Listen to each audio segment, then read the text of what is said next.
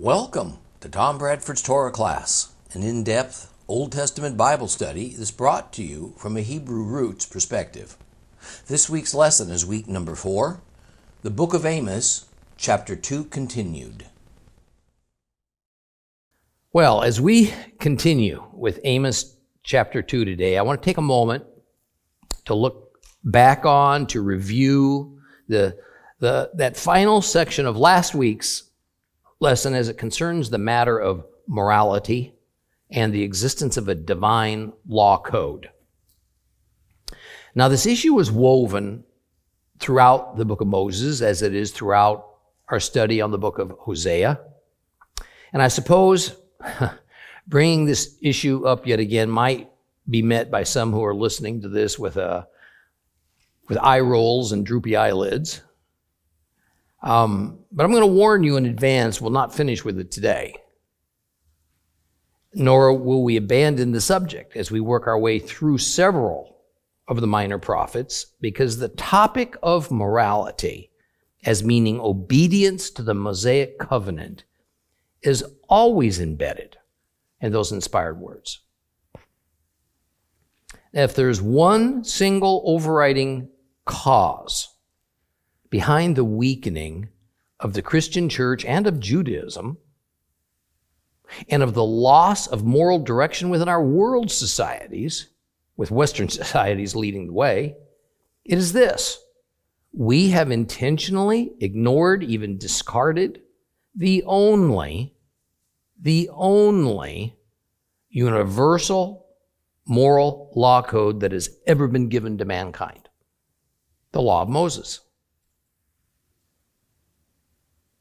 Until this is resolved, until God's moral law code is reinstituted as foundational to the church, the synagogue, and to our societies, to the demise, by the way, of centuries of man made religious doctrines that are contrary to God's written laws and commands, this downward spiral of world events and the chaos that we're enveloped in, it's only going to intensify.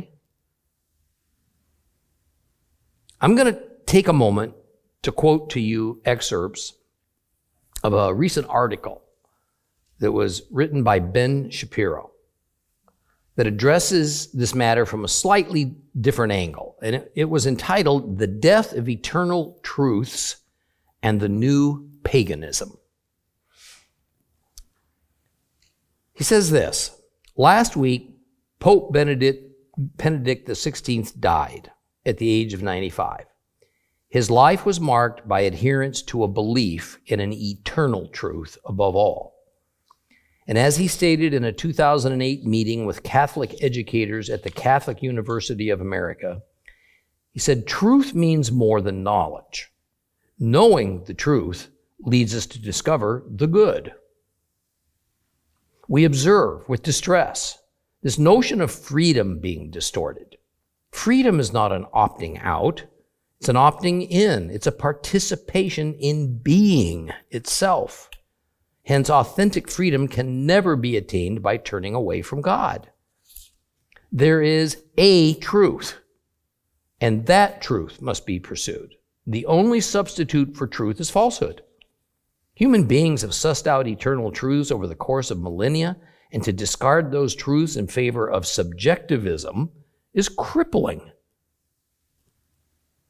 Those eternal truths are rooted in the belief that God made us in His image, that He granted us roles and responsibilities, and that true freedom lies in making choices within the boundaries of those rules and those responsibilities. What happens when we discard those truths? Disaster strikes. First, we lose belief in something higher, then we lose belief in ourselves. And we are seeing the consequences of this two step process before us in real time. Civilizationally, the loss of inherited wisdom and traditional values has resulted in new ersatz gods to worship. And as the West loses its links with traditional wisdom, it breaks loose of its philosophical moorings. The consequences will be dire unless those moorings are reinforced. And they can only be reinforced by those who have the courage those who have the courage to defend eternal truths. Not merely hide behind the tolerance of pluralism, a repository for the cowardice who stand correctly stand with free speech, but incorrectly think that that stance is sufficient alone to win the day. In the end, either the truth will win out or it's going to be destroyed. And as Pope Benedict XVI told the bishops of the United States in 2012, the church in the United States is called in season and out of season to proclaim a gospel which not only proposes unchanging moral truths, but proposes them precisely as the key to human happiness and to social prospering. Defenders of traditional values of all stripes are called to the same quest.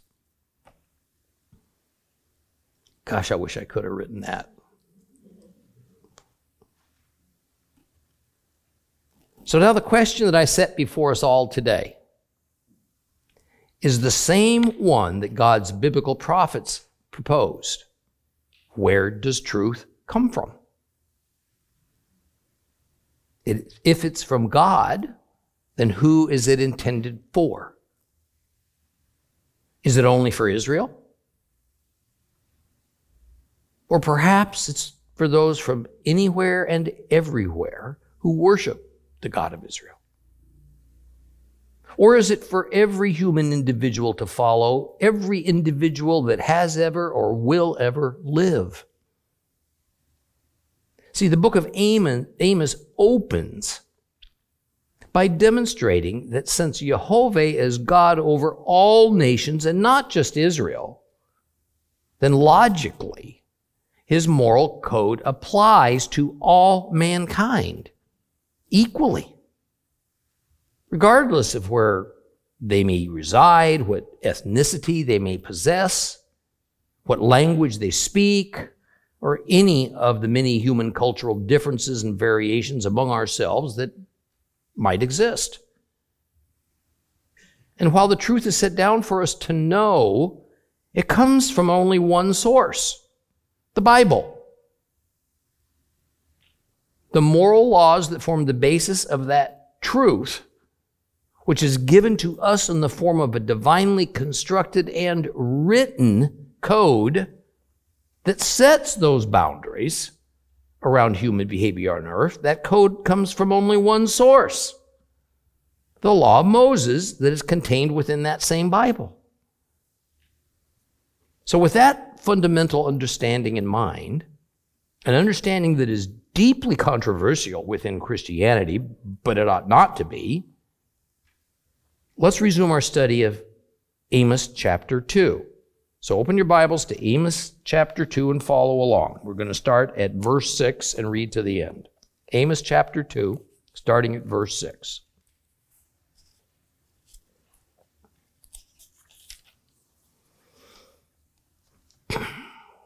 Here is what Adonai says For Israel's three crimes, no four, I will not reverse it because they sell the upright for silver and the poor for a pair of shoes, grinding the heads of the poor in the dust and pushing the lowly out of the way. Father and son sleep with the same girl, profaning my holy name, lying down beside my any altar on, on clothes that were taken in pledge, drinking wine in the house of their God, bought with fines they imposed. I destroyed the Amori, that's the Amorites, before them though tall as cedars and strong as oaks, and I destroyed their fruit above and their root below. More than that, I brought you up from Egypt, led you 40 years in the desert, so that you could have the Amorites' land. I raised up some of your sons to be prophets, other young men of yours to be Nazarene, Nazarites. People of Israel, isn't that true? asked Adonai. But you gave the Nazarene wine to drink. He ordered the prophets, don't prophesy. Enough. I will make all this crush you, just as a cart overloaded with grain crushes what's under it. Even the swift won't be able to flee. The strong won't be able to use their strength. The warriors won't save themselves. Archers won't be able to stand. The fastest runners won't save themselves. Those on horses won't save themselves. On that day, even the bravest warriors will throw off their weapons and flee, says Adonai.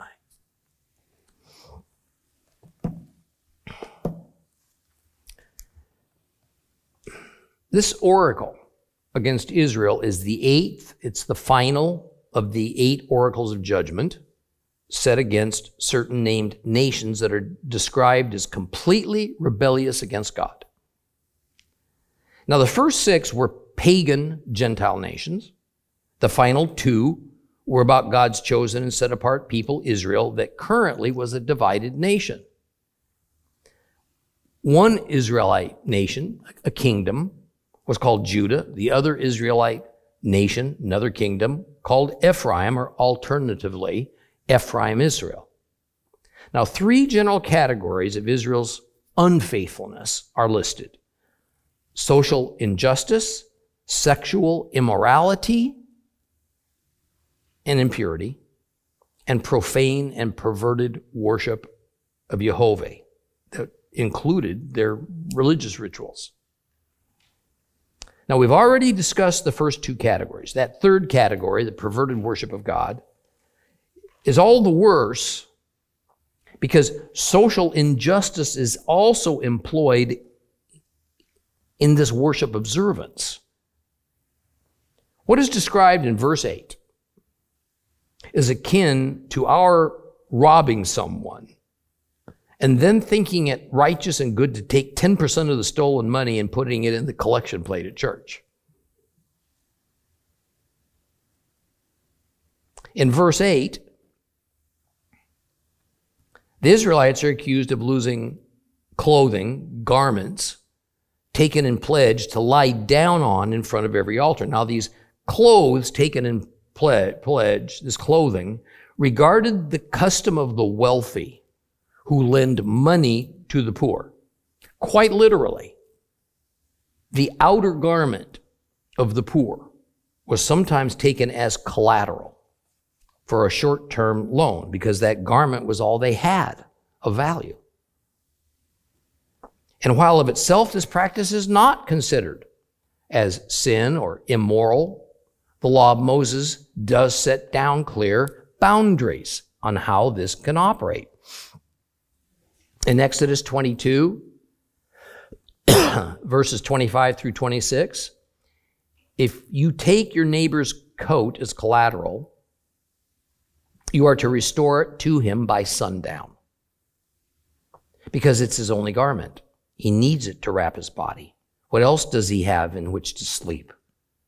Moreover, if he cries out to me, I'll listen because I'm compassionate. Now, this Amos passage concludes, or rather continues to highlight, that all the crimes listed against God contained within these eight oracles of judgment, regardless of which nation committed them, specifically violates one or another of the laws of Moses. The other matter contained within the same complaint is that those wealthy few who are immorally holding on to those garments of the poor as collateral are using them, using that clothing, to set before altars to Jehovah. And what makes it all the more egregious is that these altars they are using for worship, well, they're illegitimate altars. They shouldn't even exist. Since the law of Moses only allows for a single altar and place for sacrifice, the altar at the temple in Jerusalem. The next matter, still in verse 8, concerns drinking wine at the temple of their God. Now, first, the temple of worship that's being spoken of is not the temple in Jerusalem. It's about the other temples that were erected in Ephraim, Israel. Second, this is not speaking about the libation portion of every sacrificial offering that nearly always included the requirement of wine. It is speaking about drinking bouts, drunkenness that was typical at the altars and temples of the pagan gods. but now incorporated into Ephraim Israel's perverted worship of Jehovah, God of Israel. Further, the accused used the money they gain from fines for petty crimes or even loans being paid back late to buy this wine.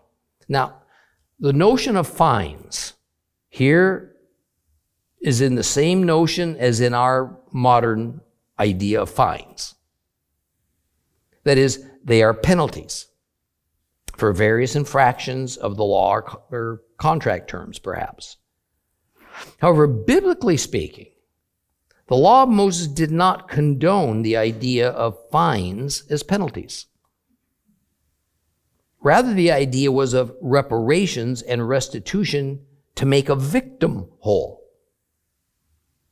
Not as a means of enriching local governments and lining the pockets of the already wealthy. There are numerous case examples called out in the law of Moses about this matter of reparations. Here's just two of them.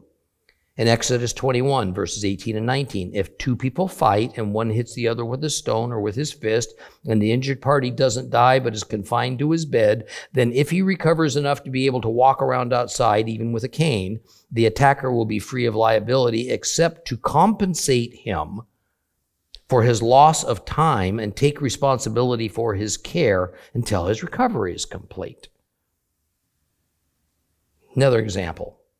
Same chapter of Exodus 21, moving down to verses 28 to 32. If an ox gores a man or a woman to death, the ox is to be stoned and its flesh not eaten, but the owner of the ox will have no further liability.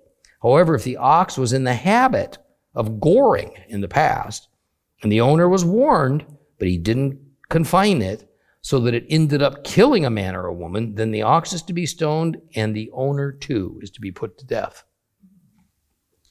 However, a ransom may be imposed on him, and the death penalty will be commuted if he pays the amount imposed. If the ox gores a son or a daughter, the same rules apply.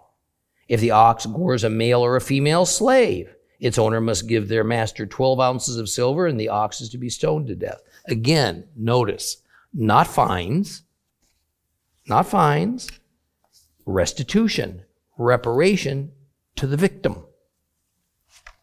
Let's move on to verse 9.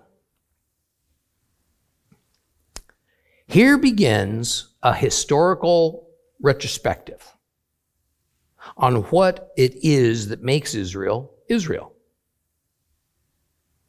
And it begins with something that is actually rather intriguing when we back away and we examine it for what it actually suggests.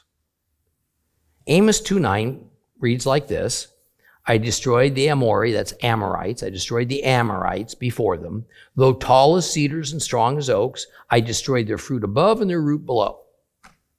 Now, as I said, Amori is Hebrew for Amorite, a people group who are said to be tall as cedars and strong as oaks. Now, while it might not seem so on the surface, if we take this for what it is telling us, it opens an uncomfortable controversy that the church has alternately wrestled with and then avoided like the plague.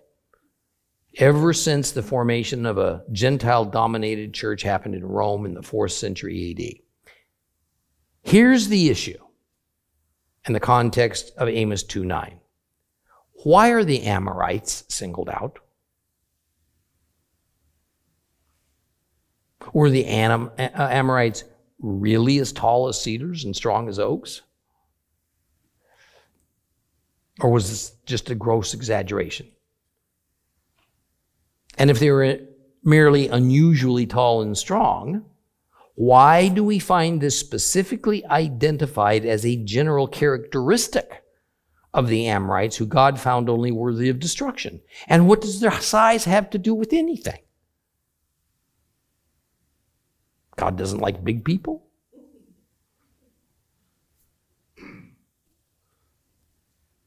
Now let's go to another level. What exactly was this bone that God had to pick with the Amorites? Now, this is actually no trivial matter. and it deserves some attention.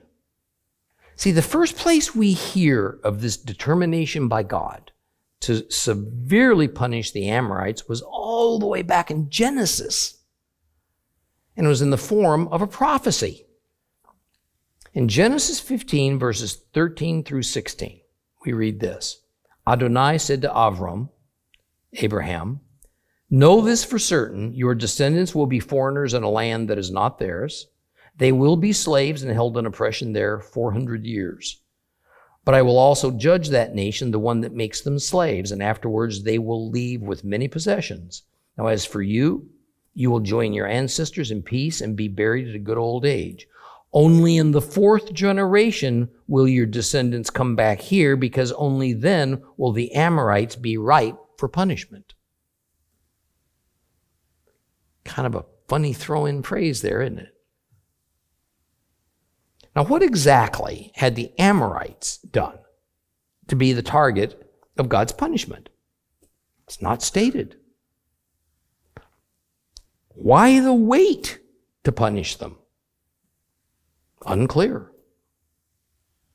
Next, we see the Amorites listed as one of the several people groups that operated within various parts of Canaan. All of them marked by God for destruction because of the danger they posed to Israel, in that it was their perverted worship practices that might rub off on God's chosen and then lead them astray. Listen to Deuteronomy chapter 20, verse 17. Rather, you must destroy them completely. The Hittites, the Amorites, the Canaanites, the Perizzites, the Hivites, the Jebusites, as Adonai your God has ordered you so that they won't teach you to follow their abominable practices, which they do for their gods, thus causing you to sin against Adonai your God. Later on, we read of Joshua encountering these Amorites and deeply fearing them. In Joshua 7 7, Joshua said, O Adonai Elohim, why did you take the trouble to bring this people across the Jordan if you meant to hand us over to the Amorites and have us perish. We should have been satisfied to live on the other side of the Jordan. So another question gets raised. Why is Joshua so certain that should the Israelites face off against the Amorites, Israel will lose and be destroyed? Earlier in the Torah, we find an interesting passage that concerns the 12 spies that were sent out to scout the land of Canaan before Moses and Joshua led Israel to enter into it. And this narrative appears in Numbers 13. The bottom line is, is that while some of the spies spoke about how the land is so very good and worth the taking, another group of the spies said this in Numbers 13, 31 to 33. But the men who had gone with him said, We can't attack those people. They're stronger than we are. And they spread a negative report about the land that they had reconnoitered for the people of Israel by saying, The land we passed through in order to spy it out is a land that devours its inhabitants. All the people we saw there were giant. We saw the Nephilim, the descendants of Anak, who was from the Nephilim. And to ourselves, we look like grasshoppers by comparison, and we look that way to them too. What we find is that these spies say that the land of Canaan is full of giants. I mean, is their description accurate? Does that reflect reality? Or is it just hyperbole because they just wanted to avoid battle? Further, we get these cryptic words that these huge men they claim to have seen were associated with something called the Nephilim, and it seems that some element of the Amorites was also connected with the Nephilim, and this may have had much to do with why God wanted the Amorites destroyed. So there's this deep mystery here that needs to be explored, perhaps solved. Now's as good a time as any to pause and do just that. So we're now going to detour from our study of Amos for just a time to delve into these Nephilim and these giant men, including Amorites, that were said to be tall as cedars. Now, this exploration will continue past today. It will go into the next lesson. And I open this can of worms because it has much to do with properly understanding not only certain strange statements made of both the Old and New Testaments, I mean, statements that are real head scratchers, that at first, at glance, seem to belong to folklore rather than to biblical truth, but also in order to peel back the layers of historical Hebrew context that forms the background for the many, many biblical writings that we place so much of our trust in as truth. I'm going to start with a premise that can admittedly be a little bit challenging to wrap our minds around, but I assure you it can be grasped by, and it is crucial for every truth seeker and Bible student to understand. Okay? It is that every writer of the Bible wrote and interpreted God and his commands and also the world events they either witnessed or they prophesied about through the lens of their own historical, cultural understanding, of their own traditions, their own norms. That is, the biblical writers formed their ideas and their sentences, and they chose certain words because subconsciously they believed that the world operated in a certain way, which they took for granted. And it was assumed that the hearer or the reader of the writings would be of the same culture as the writer. Therefore, the readers would, of course, hold those same cultural viewpoints. These were viewpoints that needed no explanation because for them they were self-evident and or their particular culture held these viewpoints as immutable as embedded beliefs that had long ago been settled. Let me give you an illustration of what I mean. In modern America, a writer of a book or an article, or even a common person having just an everyday conversation, might talk about the subject of voting.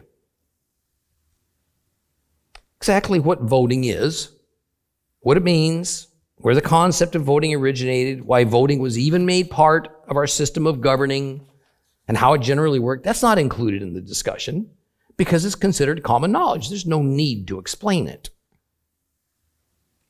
We merely utter the word voting and a common mental picture between the writer and the reader is formed, and we just move on. Voting is but one of the many aspects of our American culture and life that even if we don't correctly understand the technical nuances of the voting process, we feel like we sufficiently do. So we don't seek information or input about it, nor do we even challenge the notion of its existence in any way. It just is. Well, the writers of the Bible were the same concerning matters of their own culture. Some things just were. Our challenge as modern believers is to discover what those ancient Hebrew cultural mindsets were. To try to unearth those spo- unspoken, unspoken, but deeply believed thoughts and background understandings that just bound them together as a society of Hebrews. Because whatever they intended by those words that they wrote down to communicate, that's how we're to understand them. Otherwise, we're going to find ourselves misunderstanding what is meant, which can only lead to misapplication of biblical principles or even to entirely incorrect knowledge of the basic definitions of the biblical principles themselves. So, in this exploration, I'm going to rely heavily on the writings of Amar Annus that concern how Mesopotamian societies, far more ancient than Israel, had the ideas of certain historical events embedded into their traditions, and also how we find those same ideas appearing in the traditions of Israelite society at a later time. I'm also going to lean on the work of Dr. Michael Heiser who deals primarily with ancient Hebrew recorded thought concerning traditions and beliefs and where they came from. Now, there are other writers I researched to add other dimensions to this discussion, but Annus and, and Heiser form perhaps the bulk of my understanding as their works taken together are probably the most articulate and thorough. And I assess that they are among the more intellectually honest, the least prone to doctrinal influences that can and usually do obfuscate the biblical facts, dismiss the difficult and upsetting passage, and then just muddy the waters of proper interpretation. Now, what this exploration is going to revolve around is gaining understanding that leads back in time to a little known group of creatures that the ancients called the Watchers. The Watchers. Now, the Watchers are mentioned in extra biblical Hebrew works, none of them more prominent than in 1st Enoch, the book of Enoch. And I want to say at the outset that I make no claim that these creatures necessarily existed, nor if they did, the traditions and beliefs handed down about them and their offspring are fully accurate. I'm saying that the Hebrew people of the many biblical eras believed these traditions. They believed it as did the folks of other cultures, much more ancient than that of Israel's, as did most or all of the Old Testament and New Testament writers, because such beliefs were just inherent to their culture. This reality ought not to be, not to be terribly difficult for us to accept. After all, virtually all the writers of the Tanakh, the Old Testament, accepted as undeniable fact that there were multiple gods in existence because this too was inherent not only in their cultural traditions, but in virtually all cultural traditions. So, when there is mention of other gods in the Bible, as far as the biblical writers were concerned, they were stating objective reality. They were incorrect, of course but it was what they sincerely believed and they thought was so. Therefore, the threads of these beliefs were deeply embedded in their thoughts, some of which went on to show up in Holy Scripture. Good starting point for this discussion is Genesis chapter 6, verses 1 through 4. Chapter 6, verses 1 through 4 says this In time, when men began to multiply on earth, and daughters were born to them, the sons of God saw that the daughters of men were attractive. And they took wives for themselves, whomever they chose. And Adonai said, My spirit will not live in human beings forever, for they too are flesh. Therefore, their lifespans to be 120 years. The Nephilim were on the earth in those days. Hmm.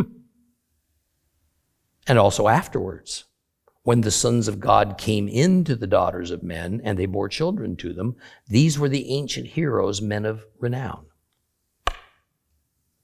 Oh my, what do we do with that?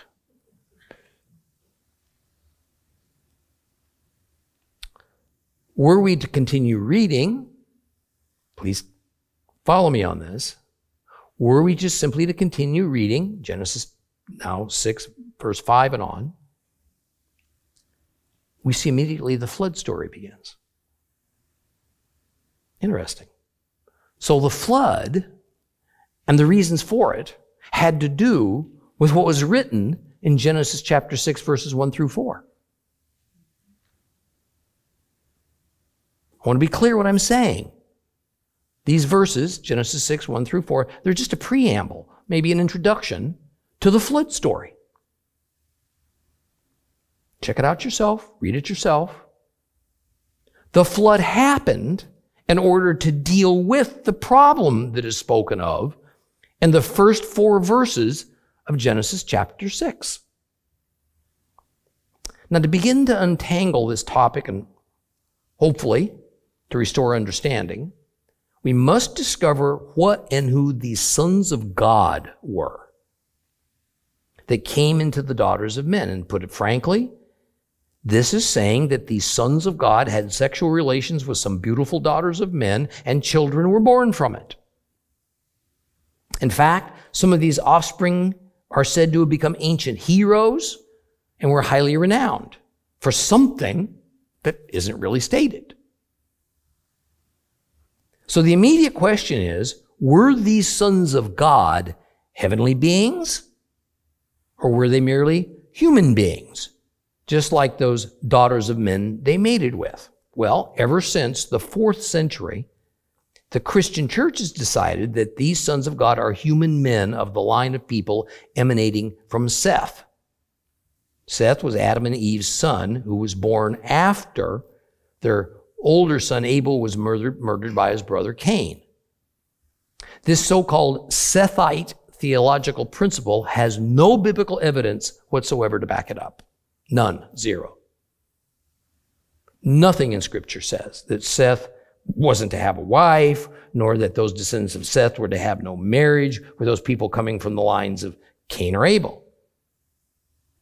Further, when it comes to the actual biblical usage of the term sons of God as indicating an actual human being, it always had to do with a king of Israel. Prior to the Israel, uh, to the era of Israel's kings, it was meant in a different context.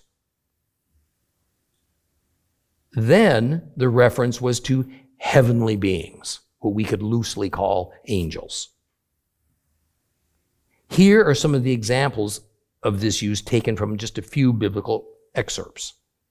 Job, chapter 1, verse 6. It happened one day that the sons of God came to serve Adonai, and among them came the adversary. Job 38, 1. Then Adonai answered Job out of the storm. Who is this darkening my plans with his ignorant words? Stand up like a man. Brace yourself. I'm going to ask you questions and you're going to give the answers. Where were you when I founded the earth? Tell me if you know so much. Do you know who determined its dimensions or who stretched the measuring line across it? Or what were its, where were its bases sunk or who laid its cornerstone when the morning stars sang together and all the sons of God shouted for joy? Psalm 82. Elohim stands in the divine assembly. There with the Elohim he judges. How long will you go on judging unfairly, favoring the wicked? Give justice to the weak and the fatherless. Uphold the rights of the wretched and the poor. Rescue the destitute and the needy. Deliver them from the power of the wicked. They don't know. They don't understand. They wander about in darkness. Meanwhile, all the foundations of the earth are being undermined. My decree is you are Elohim, sons of the Most High. All of you. Nevertheless, you're going to die like mortals. Like any prince, you're going to fall. Rise up, Elohim, and judge the earth, for all the nations are yours.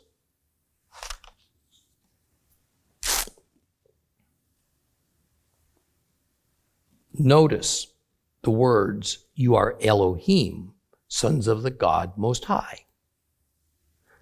See, then we learn that these sons of the Most High are cursed to die like mortals. Obviously, these sons of God beings were not supposed to die, but because of something they did wrong, they were cursed to death. Clearly, it is heavenly beings that are being described here. Thus, in Genesis 6, 1 through 4, what is being addressed is that these sons of Elohim are heavenly beings, some type of angel or angel-like creature, don't really have a name for. And their nature and substance then is set in contrast to the daughters of men who are human beings. It was heavenly beings who came to earth and had sexual relations with human women, the offspring of which was some kind of a hybrid being. And this hybrid being no longer properly fit in either the heavenly or the earthly sphere. The joining of angel and human was a violation of natural law.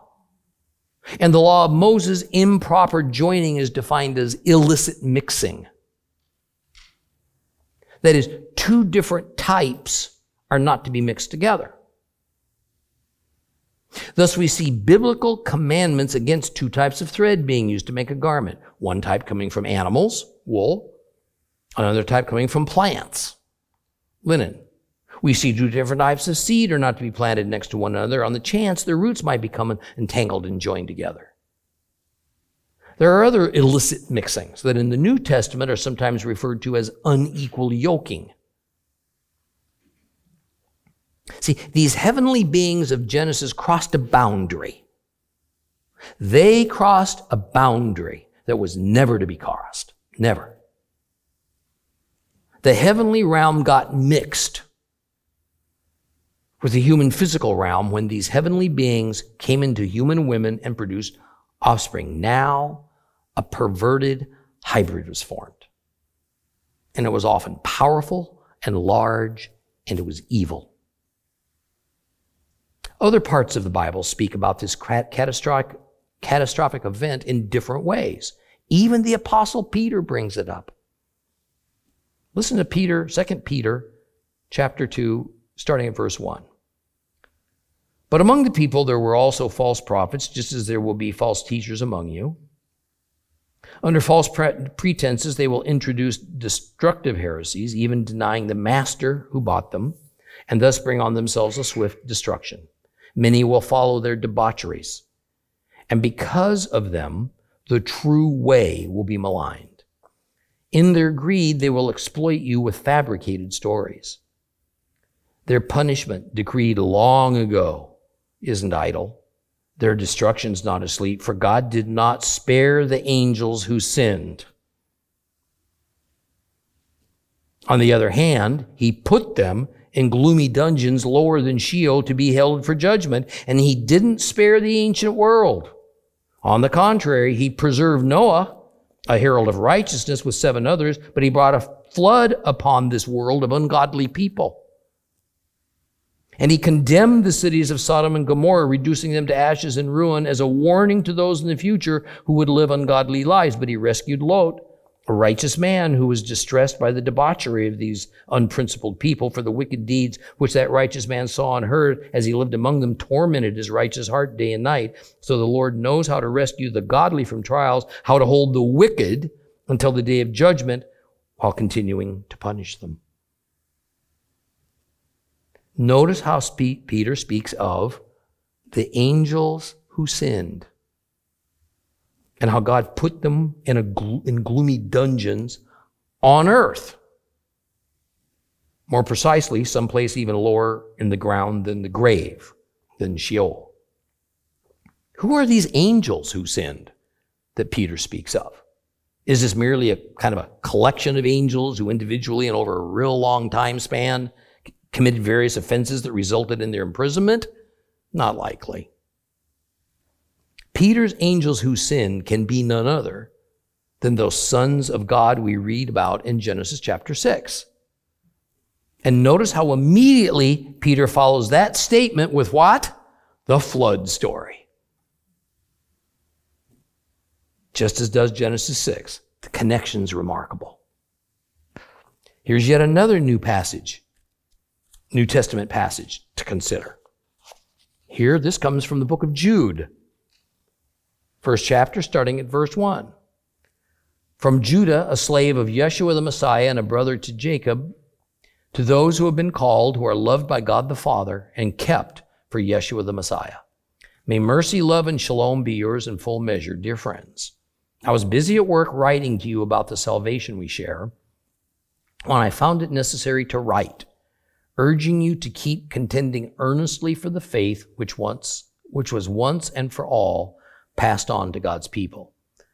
For certain individuals, the ones written about long ago as being meant for this condemnation, have wormed their way in, ungodly people who pervert God's grace into a license for debauchery, and they disown our only Master and Lord, Yeshua the Messiah.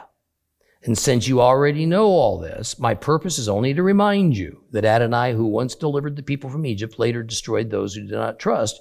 And the angels that did not keep within their original authority, but abandoned their proper sphere, he has kept in darkness, bound with everlasting change for the ju- judgment on that great day. So, Jude also writes about a topic that was well known from the most ancient past of the Hebrews. It is that there were angels that abandoned their proper sphere of existence in God's heaven and they came down to earth and did something horrendously wrong that Jude doesn't specifically mention because every Hebrew already knew what it was. It was built into their culture and their tradition. These heavenly beings' proper sphere is heaven. But in rebellion, they came down to earth. Why? They are attracted to human females. And what did God do with them? Jude says, God bound them in chains until judgment day. Now, what is interesting is that while in 2 Peter, virtually every English translation, translation avoids using the word and instead substitutes hell or dungeon or some such thing, Peter literally says they are being held captive in a place called Tartarus until the time of judgment. Tartarus is another name for the abyss of demons. I want to sum up what I've told you to this point. It had always been embedded in Israelite history about a mysterious event that changed the course of human history. And it happened before the Hebrews existed as a separate people group, even before Noah's flood. Angels disobeyed God, left their own sphere, came down to the sphere of humanity, and impregnated human women. Now, some of these and their offspring are imprisoned someplace on earth, a place envisioned as deep underground, the abyss, Tartarus. let's open this can of worms just a little bit more.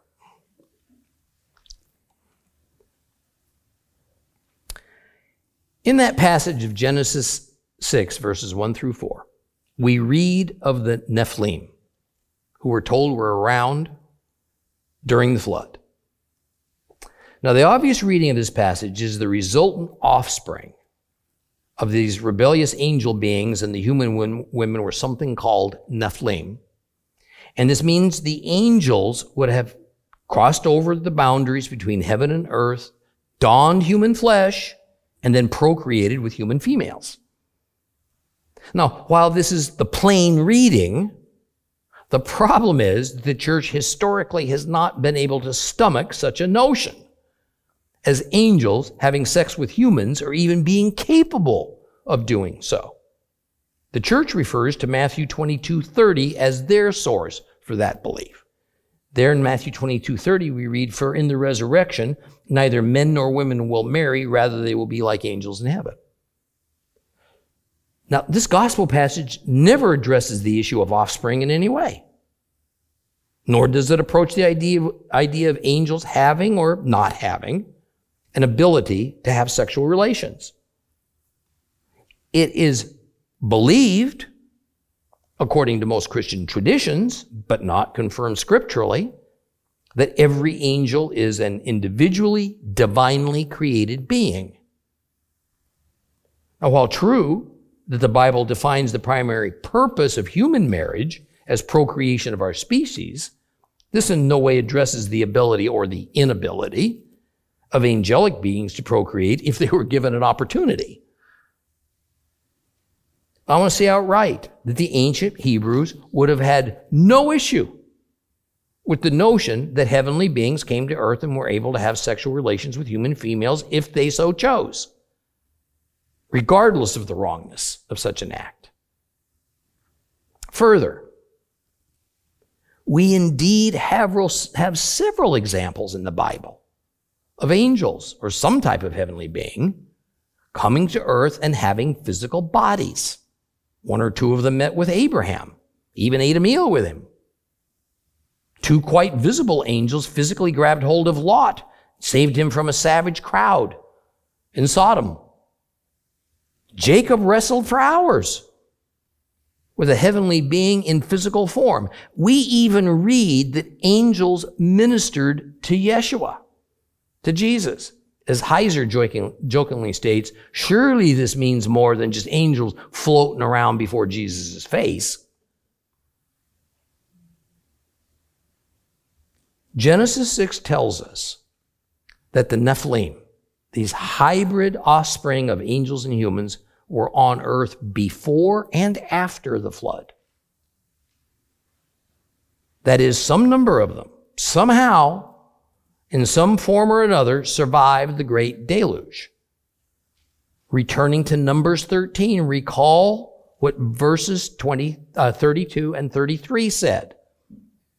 But the man who had gone with him said, We can't attack those people because they are stronger than we are. They spread a negative report about the land they had reconnoitered for the people of Israel by saying, The land we passed through in order to spy it out is a land that devours its inhabitants.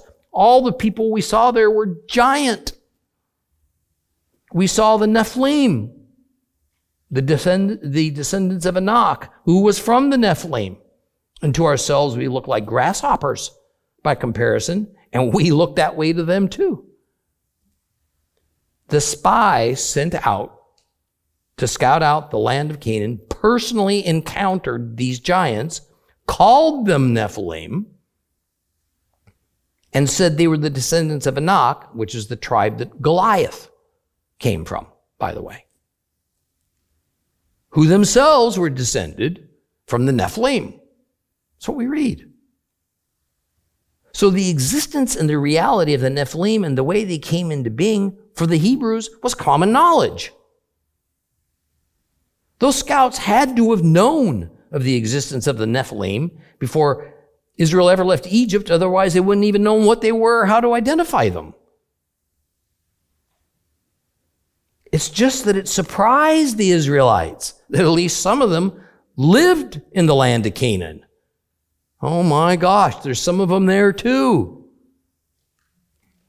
And it showed up of these Nephilim having infiltrated a number of tribes that lived there. It seems that the Nephilim had especially become a dominant part of the Amorites. Now we're just touching the tip of the Watchers and the Nephilim iceberg. Next week,